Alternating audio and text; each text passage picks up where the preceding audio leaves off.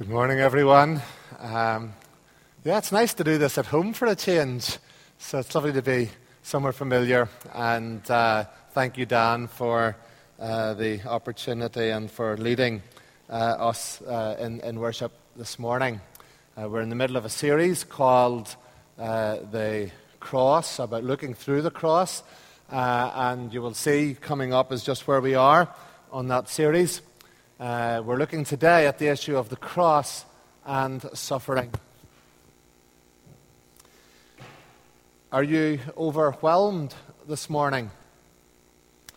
Is it getting to the stage where you don't want to turn on the TV screen? How much compassion do we have left? How do we avoid just becoming hard hearted? How do we cope with the guilt of forgetting about the atrocity before last because two more have happened in the two weeks since Paris, Brussels, Nice, Ankara, Kabul, Munich, various places in the United States. And what makes it more difficult for us is that many of us are struggling with our own personal traumas.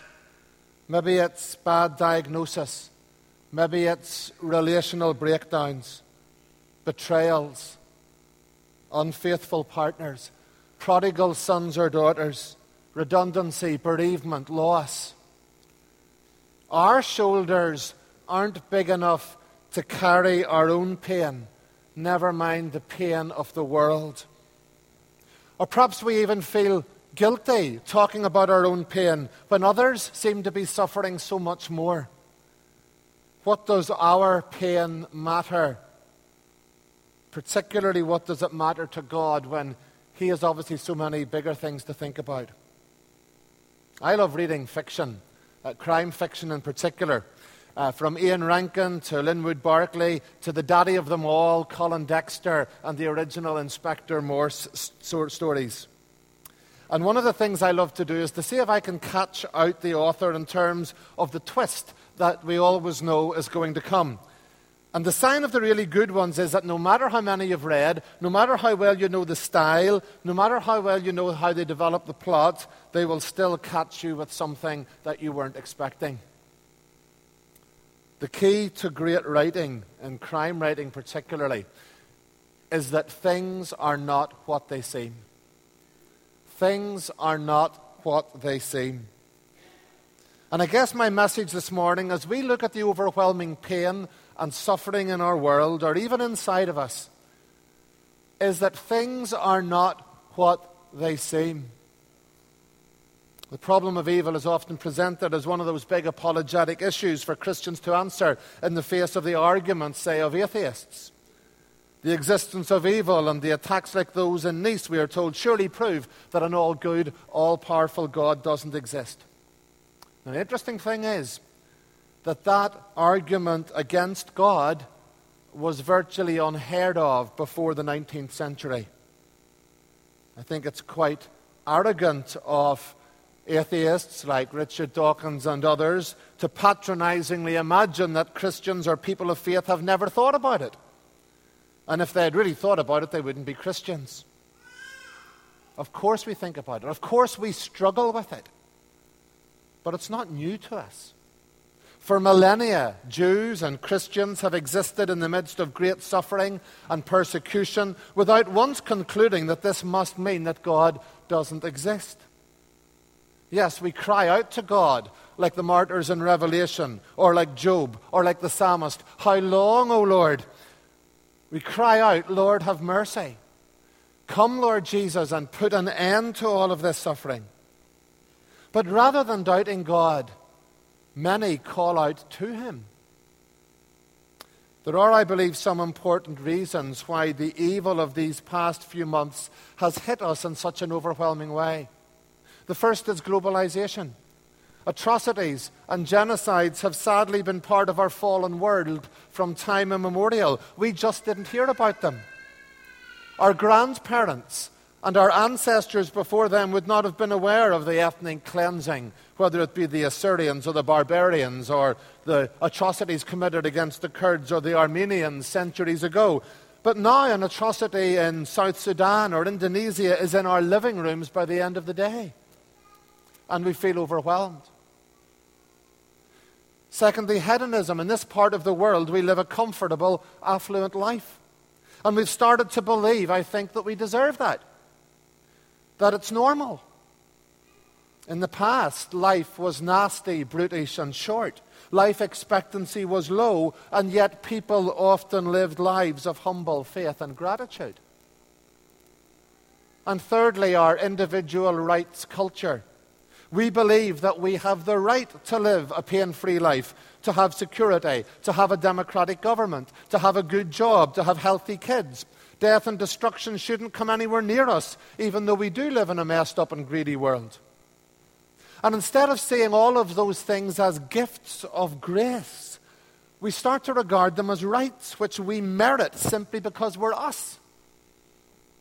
And any deviation from the good life causes us to complain, and so our list of griefs and grievances multiplies.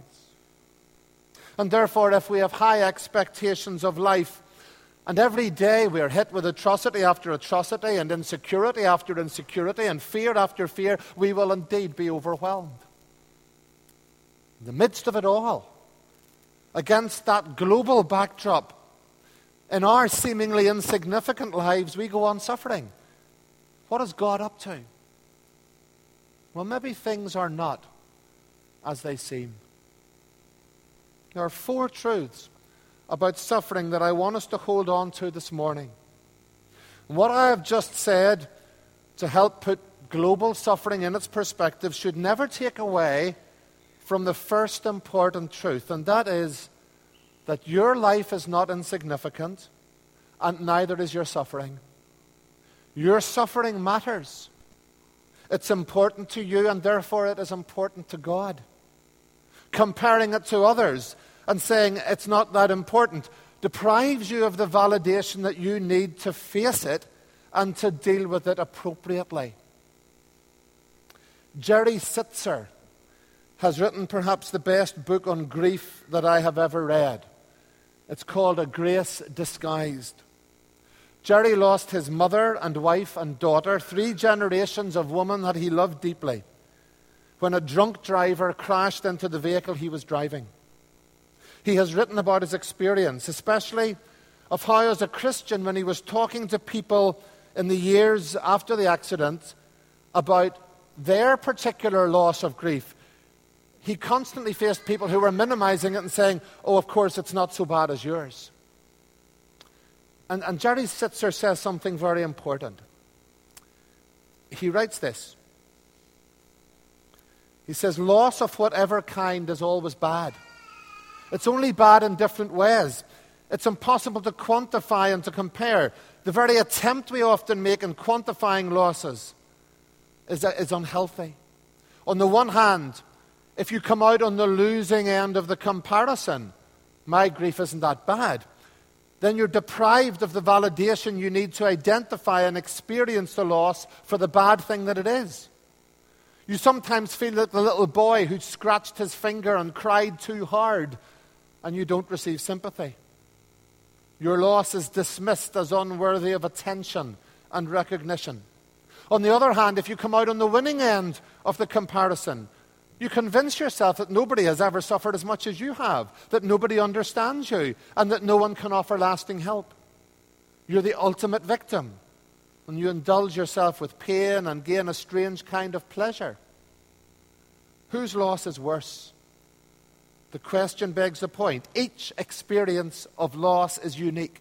Each painful is in its own way, and each is as bad as everyone else's, but also different. No one will ever know the pain I have experienced because it's mine, just as I will never know the pain you may have experienced because it's yours. And so Sittser says there is no point in comparison. Central to the Christian faith, as we've been seeing in this whole series, is the cross. And above all, the cross stands as the proof that your suffering is important. We suffer because we live at the intersection between how the world should be and how it is. We experience that tension, that pain. You see, if we just lived in a sort of pseudo paradise, we would be escapists. If we sort of lived in a make believe hell, we'd be shriveled, heartless shadows of people with no joy. But we live in the in between. We know the reality of pain, and yet we long for what we know to be true in our hearts that there is a better place, that there is a better story, that there is a better way, and that there is a better world. Meantime, we suffer.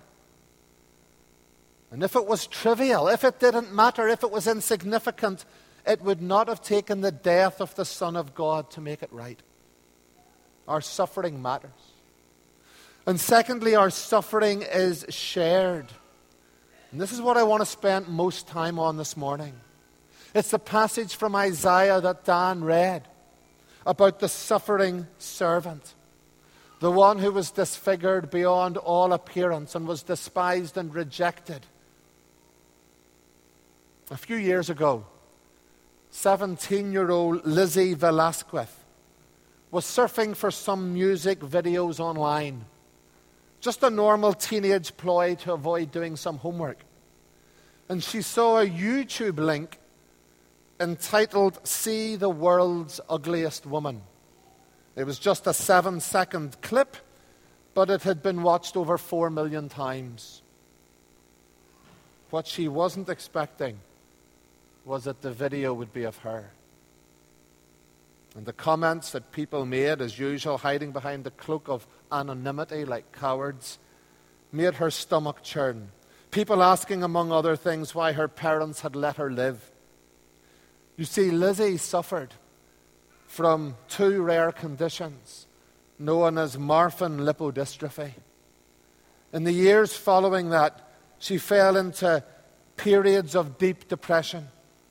In recent years, she has come through it, and she's now an activist against bullying and a champion for people with similar disabilities. But such is the cultural pressure that our personhood depends on how we look, that it drives those who don't make the grade, which is most of us, to despair. And if I told you every incident that our Christian Union staff workers had of students despairing because they don't like the way they look or feel or the way they are, or the number of conversations our staff have had this academic year alone, it would take the whole summer.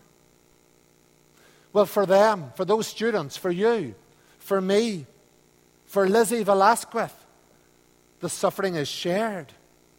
Isaiah 53 is the passage that draws that out. Here we see that God stands by not as a distant, sympathetic observer but as an intimate participant.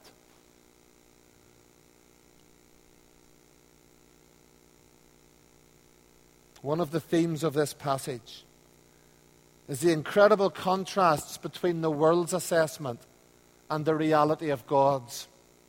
Things are not as they seem. Specifically, things are not as they seem physically, emotionally, sp- socially. The good news is an upside down kingdom, and nowhere is that more obvious than in the person of Christ. Look at Isaiah 52 and 53. Physically, he was nothing. Emotionally, he was humiliated. Socially, he was ostracized. And this morning, folks, do you feel ugly? Do you feel humiliated? Do you feel an outcast? Well, your suffering is shared. This is your God. Physically, it says he was nothing. And this is the antidote, the wake up call to popular, cool Christianity.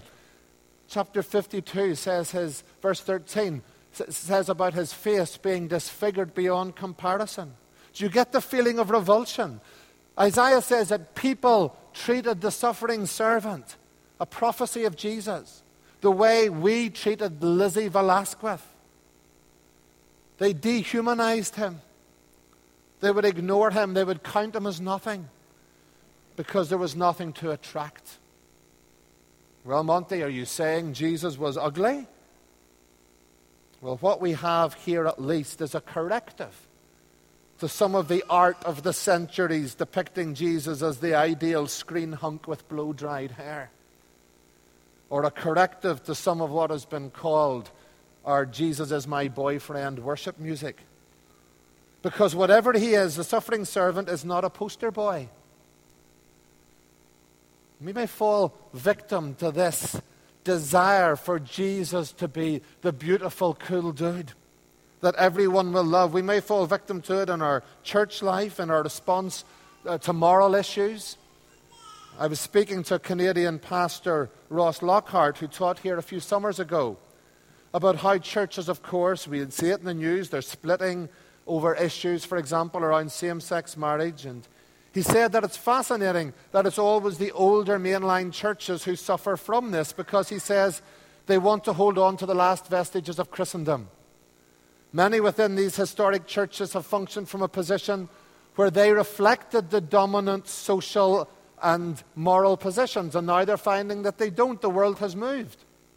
And so they struggle if their neighbor disagrees with them or thinks that they're narrow minded and they don't want that. So the temptation is to change position so that the neighbor won't have any more problem with the church. Younger churches, younger Christians don't have that problem. They know that to be a Christian means embracing something different and something that is at times unpopular and unattractive.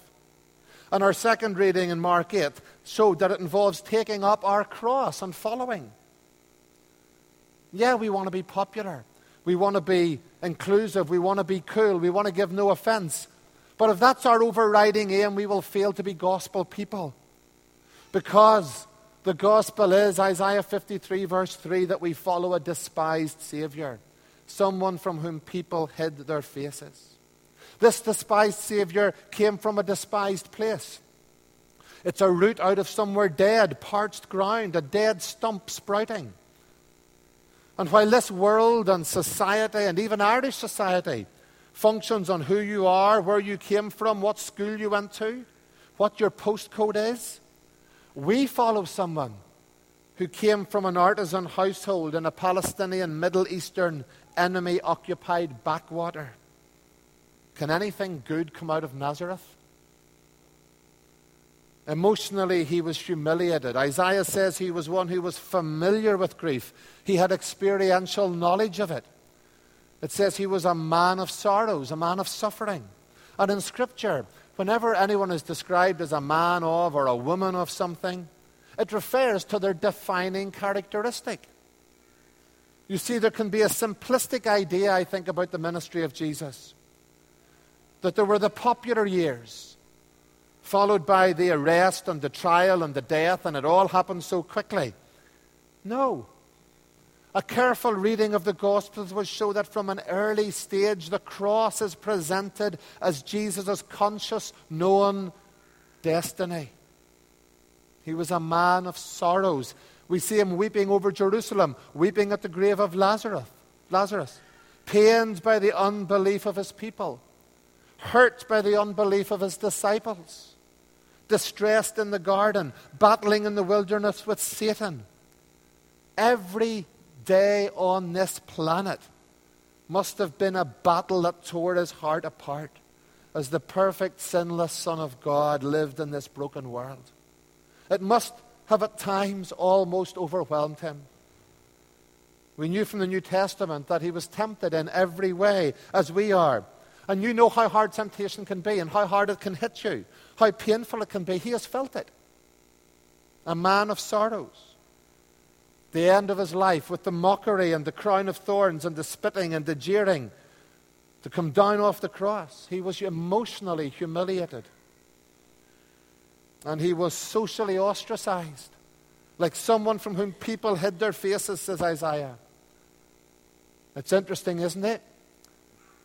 You read the Bible, Jesus never withdraws from people. It's people who withdraw from him. Jesus actually draws people. He doesn't withdraw. He calls us to Him. It is we who withdraw, like the rich young ruler walking away sad, like the nine lepers walking away ungrateful, like those who left because his teaching was too difficult. He was cast out. Symbolically, he was crucified outside of the city. And ultimately, even he was spiritually cast out of fellowship with his Father. So, folks, this morning, whatever sphere you feel pain, physically, emotionally, socially, even spiritually, if your relationship with God seems irrevocably fractured at the moment, don't despair. He has been there. God the Son shares your suffering. In a world where it all depends where you come from, He came from nowhere. In a world where looks are everything, there was an ugliness about what He was and what He became. In a world where fame and fortune is what drives so many, He was humiliated. In a world where status is sought after, He was dismissed as a nobody. And then, thirdly, our suffering is defeated. On the surface, the rebel rabbi is killed, the troublesome teacher is executed, the problem is over. But no, things aren't what they seem. You see, if the focal point of the cross is just that God shares our pain, we've got a problem. He becomes just another sympathetic ear. In fact, the torture and the agony, the blood and the death are all tragically futile. If all that Christ has done is to show that he cares, to demonstrate that he shares in our pain. Because if the only thing that we can say is God suffers too, then suffering is eternal. But that's not the case. As Christoph explained a couple of weeks ago, there have been in Christian circles recently a reaction against uh, what theologians call penal substitutionary atonement. That just means that Jesus took our place, a substitute, and he bore the penalty, penal, of sin. He took the wrath of God against sin. And there's been a reaction against that. Instead, the emphasis has now come on Jesus sharing our pain and the cross being a sign of love, which of course it is. So, for example, some churches have changed some of the words of the hymns that we sing. So, that well known one in Christ alone, uh, and on the cross, as Jesus died, the wrath of God was satisfied, that has been changed to the love of God is magnified. Nothing untrue about that. But what it does by replacing that first phrase the wrath of God is satisfied is that it denies a key part of what the cross is about. And this happens largely because people misunderstand sin and its seriousness, and they misunderstand the Trinity. As Christoph explained, God was not punishing an innocent third party. He was bearing the punishment himself as God the Son. And he was doing it because it needed to be done. The evil, the sin we have witnessed in our television screens these past two weeks needs to be dealt with. But how does God put an end to that without putting an end to us because we too are sinners? He does so by taking it on himself in Christ. Sometimes when I deal with this issue, skeptics or agnostics will say to me, Ah, you're letting God off the hook in the issue of suffering. Tim Keller brilliantly replies to that when he says, The cross shows that far from letting God off the hook, God put himself on the hook. The death of Jesus was not just about sharing our suffering, but about defeating it, about dealing with the very source of evil, about abolishing the last and final enemy. On the cross, Jesus didn't shout, I am finished. He shouted, It is finished. It wasn't a cry of resignation, it was a cry of accomplishment. You see, suffering, for all its reality, for all its power over us, is temporary. It will pass. It doesn't make it into the final kingdom. It doesn't make it into the new heavens and the new earth the place where He will wipe away every tear from our eyes. Suffering may seem our strongest, most potent problem just now, but as Graham Tomlin writes, suffering is too weak to storm the strongholds of God. Suffering is too weak to storm the strongholds of God. Yes, maybe as I said at the beginning, you feel that your shoulders are not broad enough to carry your own burdens, never mind those of Munich and Nice and Kabul. But here is someone whose shoulders were big enough to take on the pain of the whole world and to conquer. And because he bore it, we don't have to. We hand it to him with all of our questions and all of our fears and all of our doubts and even our anger. And we look at the suffering of the world and we look at the suffering inside and we say to God, Here, God, I can't deal with this. You have it. You deal with it. He will because He has. See, the gospel is that out of this darkness can come something wonderful. As a child, I remembered, I suppose, about three different types of, of pain. I remember the emotional pain of falling out with a close friend and running into my father's arms. And just recently, I held our goddaughter who had suffered the most awful broken heart. What do you say? All my father could say to me, and all I could say to her was, There, there, it's okay. There, there, it's okay. But it wasn't okay. I was devastated. She was distraught. But for me and for her, the hug was important. It comforted, but it didn't solve the problem. And then, secondly, as a child, too, I remember the mental anguish as I was, you might laugh at this, but as I was pestered by a wasp. It's a phobia I have never quite overcome. I was in anguish until my father killed it and said, It's okay, look, it's gone. It won't be bothering you anymore. And that solved the problem for a while. And then, thirdly, as a child, I also remember the physical pain of regular dental treatment hating the thought of having to go back month after month for corrective treatment until one day I did go back and the dentist looked at me and he saw the realignment and he said, No more, it's good. It's perfect now. And that transformed the problem. You see, on the cross, God didn't just comfort us, sharing our pain and saying, There, there, it's okay. He didn't just defeat it by saying, hey, look, it's gone. It won't be bothering you anymore. The genius is. The genius is, is that he showed in the cross he can take the worst and he can say, look, no more. It's perfect now. He can transform it. He can redeem it even into something that is actually good. This is my final point. Our suffering is not the last word. It's not the last word as far as our life here is concerned. Because in following Christ, suffering loses its power and it stops being something we fear. And when it arises, specifically when it arises out of our specific devotion to Jesus, it is something that Christians can embrace. It can even be seen as a calling. Paul writes to the Philippians that you are called not only to live for Christ, but also to suffer for him. Peter says, To this we were called because Christ suffered for us that we might follow in his steps. What do we need as essential baggage to follow Jesus?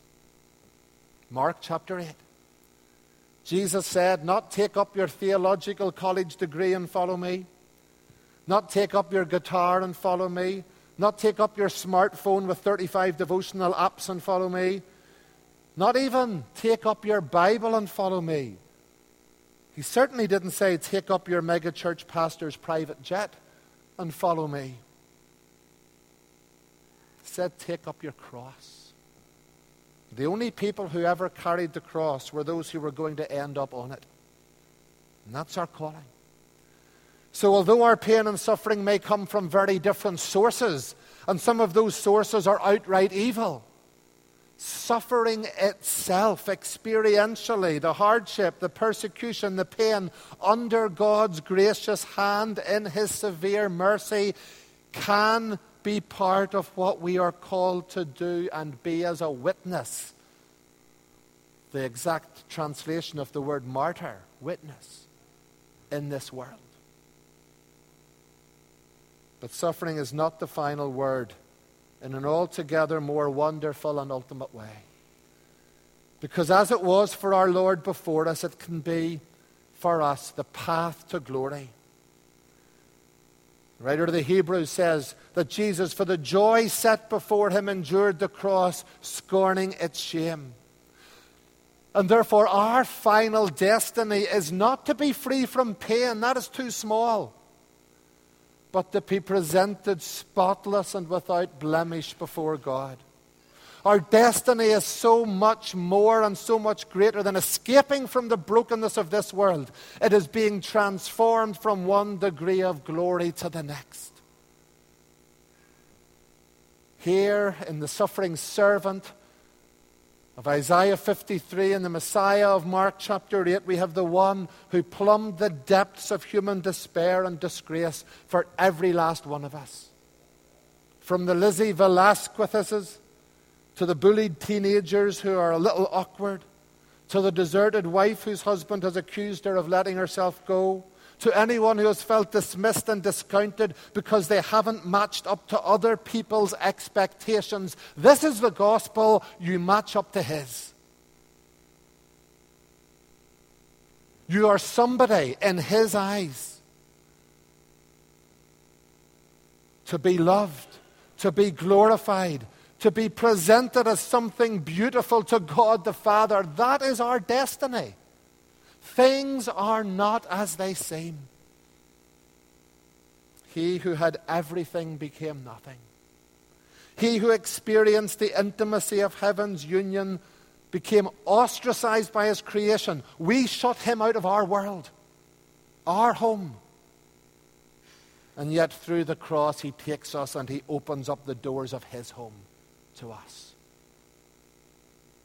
And he who had no beauty in our eyes could take us in all our ugliness and overwhelming pain and grief and turn us into something beautiful in the eyes of God. Friends, that is what the cross has accomplished for us. Let me finish with another quote from this book by Jerry Sittser. And a couple of years after the tragedy, the drunk driver in question was in court. And he was freed. He was let off because of a legal technicality. And Sittser describes how that was like revisiting the tragedy again and the sense of injustice that pervaded him. And yet he says this quite remarkably. Over time, I began to be bothered by this assumption that I had a right to complete fairness. Granted, I didn't deserve to lose three members of my family. But then again, I'm not sure I deserved to have them in the first place. Linda, my wife, was a woman of superior qualities. She loved me through some very hard times. My mother lived well and served people to her life's end. She showed a rare sensitivity to me during my rebellious teenage years. Diana Jane, my daughter, sparkled with enthusiasm for life and helped to fill our home with noise and excitement. Perhaps I did not deserve their deaths, but I did not deserve their presence in my life either. On the face of it, living in a perfectly fair world appeals to me, but deeper reflection makes me wonder. In such a world, I might never experience tragedy, but neither would I experience grace especially the grace God gave me in the form of the three wonderful people whom I lost. The problem of expecting to live in a perfectly fair world is that there is no grace in that world. For grace is grace only when it is undeserved. So he says, God spare us a life of fairness. To live in a world with grace is better by far than to live in a world of absolute fairness. A fair world may make life nice for us, but only as nice as we are. We may get what we deserve, but I wonder how much that is and whether or not we would really be satisfied with that. A world with grace will give us more than we deserve. It will give us life even in our suffering. Let us pray. Lord God, you know the hearts of each one here this morning. You know our struggles. You know our pain. We ask that this morning we would look again at the face of the one who was wounded there for us, the one who was despised and rejected. And that we would know this morning that you believe our pain matters, and that you share that pain. But above all, that we would know by faith that you have defeated that pain and even more wonderfully, by your graces disguised, you can transform it to your glory. Amen.